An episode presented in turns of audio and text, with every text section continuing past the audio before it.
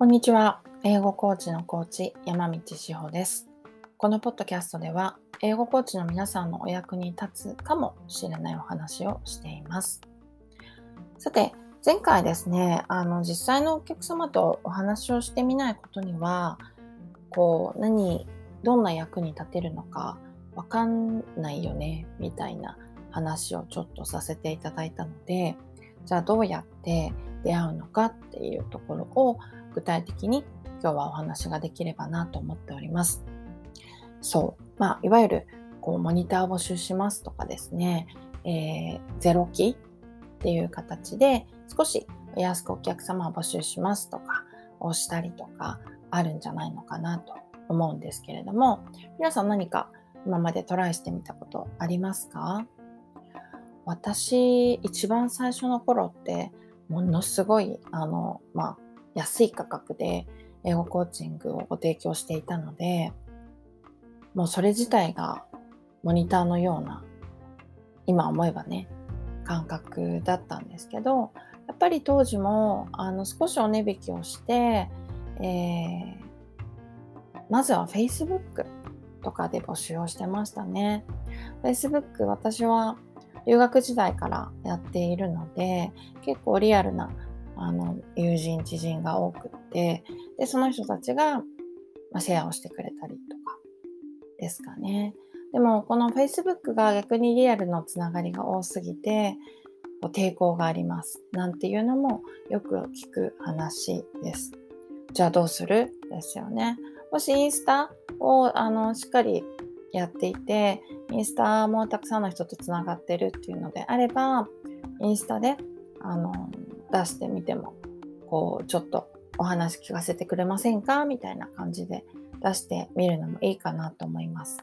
で、目的としてはリアルに英語を学んでいる人たちの話を聞くというのが目的なので、いきなりさんかげつのプログラムのモニターですとかじゃなくてもいいんですよね。うん、なので例えばいちじかんあの英語の学習相談に乗らせていただきますとかね、えー、あなたにぴったりな英語の学習プランというのを一緒に考えたいと思いますとか、なんかそういう、えー、割と皆さんがこう気軽にあなたと話してみたいなって思ってもらえるようななんかプレゼント企画みたいなものでもいいんじゃないのかなと思います。で、じゃあこれを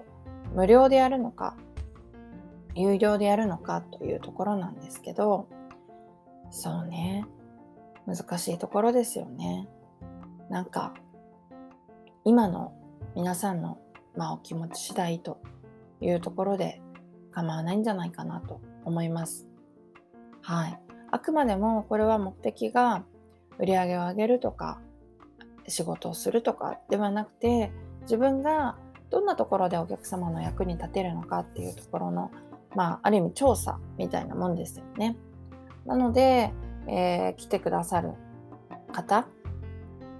がいらっしゃればもう何でもいいのかなっていう気はします。前ねせんえんの勉強会を実施した時に、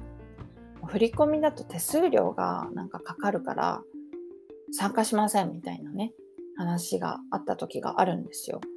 で結局ペイパルにして手数料はこっち持ちにしたことがあるんですけど、なんかそういうのでね、あんまり安すぎてもうーんそういうふうに手間だ払うのが手間だなって思う人もいるんだなっていうのがね、あの新たな発見でしたし、じゃあすごくこう、まあ、体験コーチングっていうのはいわゆるコーチングっていうのはきちんとね、通常だったらもちろんお金を取るものなのでしっかり取ってもいいんじゃないかなと思います。で、お金を払うっていうことはえー、来てくださるお客様もやっぱり期待を持って来てくださるんですよね。本気で来てくださるというか、あのちゃんとエネルギーを持って皆さんのところに来てくださるので、そうすると最終的に生まれるものっていうのもすごく、えー、エネルギーの高い価値の高いものになるんじゃないかなと思います。なのでしっかり準備をしてしっかりプレゼントを渡しできてっていうのであれば、なんかもうその人にとってね、あ、来てよかったなって思えるものがあるんであれば、私は有料でもあの全然構わないし、むしろその方がもしかしたらお客様のね本気度みたいなところが高い状態で来てくださるかもしれないですね。はい。というふうにあの今思いました。で、えー、とにかく目的としてはそこを見失わ、見失わないでほしくて、こうリアルな声を聞くっていうのが大事なので、実際のお友達でもいいし、えー、仲間でもいいし、そうやって Facebook とかインスタとかで募集できるんだったら、そこをどんどん活用していったらいいとも思いますしね。はい。ちょっと勇気がいると思うんですよ。実際のこう方、リアルなね、お客様になり得る方とお話しする。なので、まあ、しっかり、あのー、準備をして、はい。楽しくね、お話が笑顔であのできる状態だったらいいんじゃないかなと思います。はい。では、今日も聞いてくださってありがとうございました。ではでは。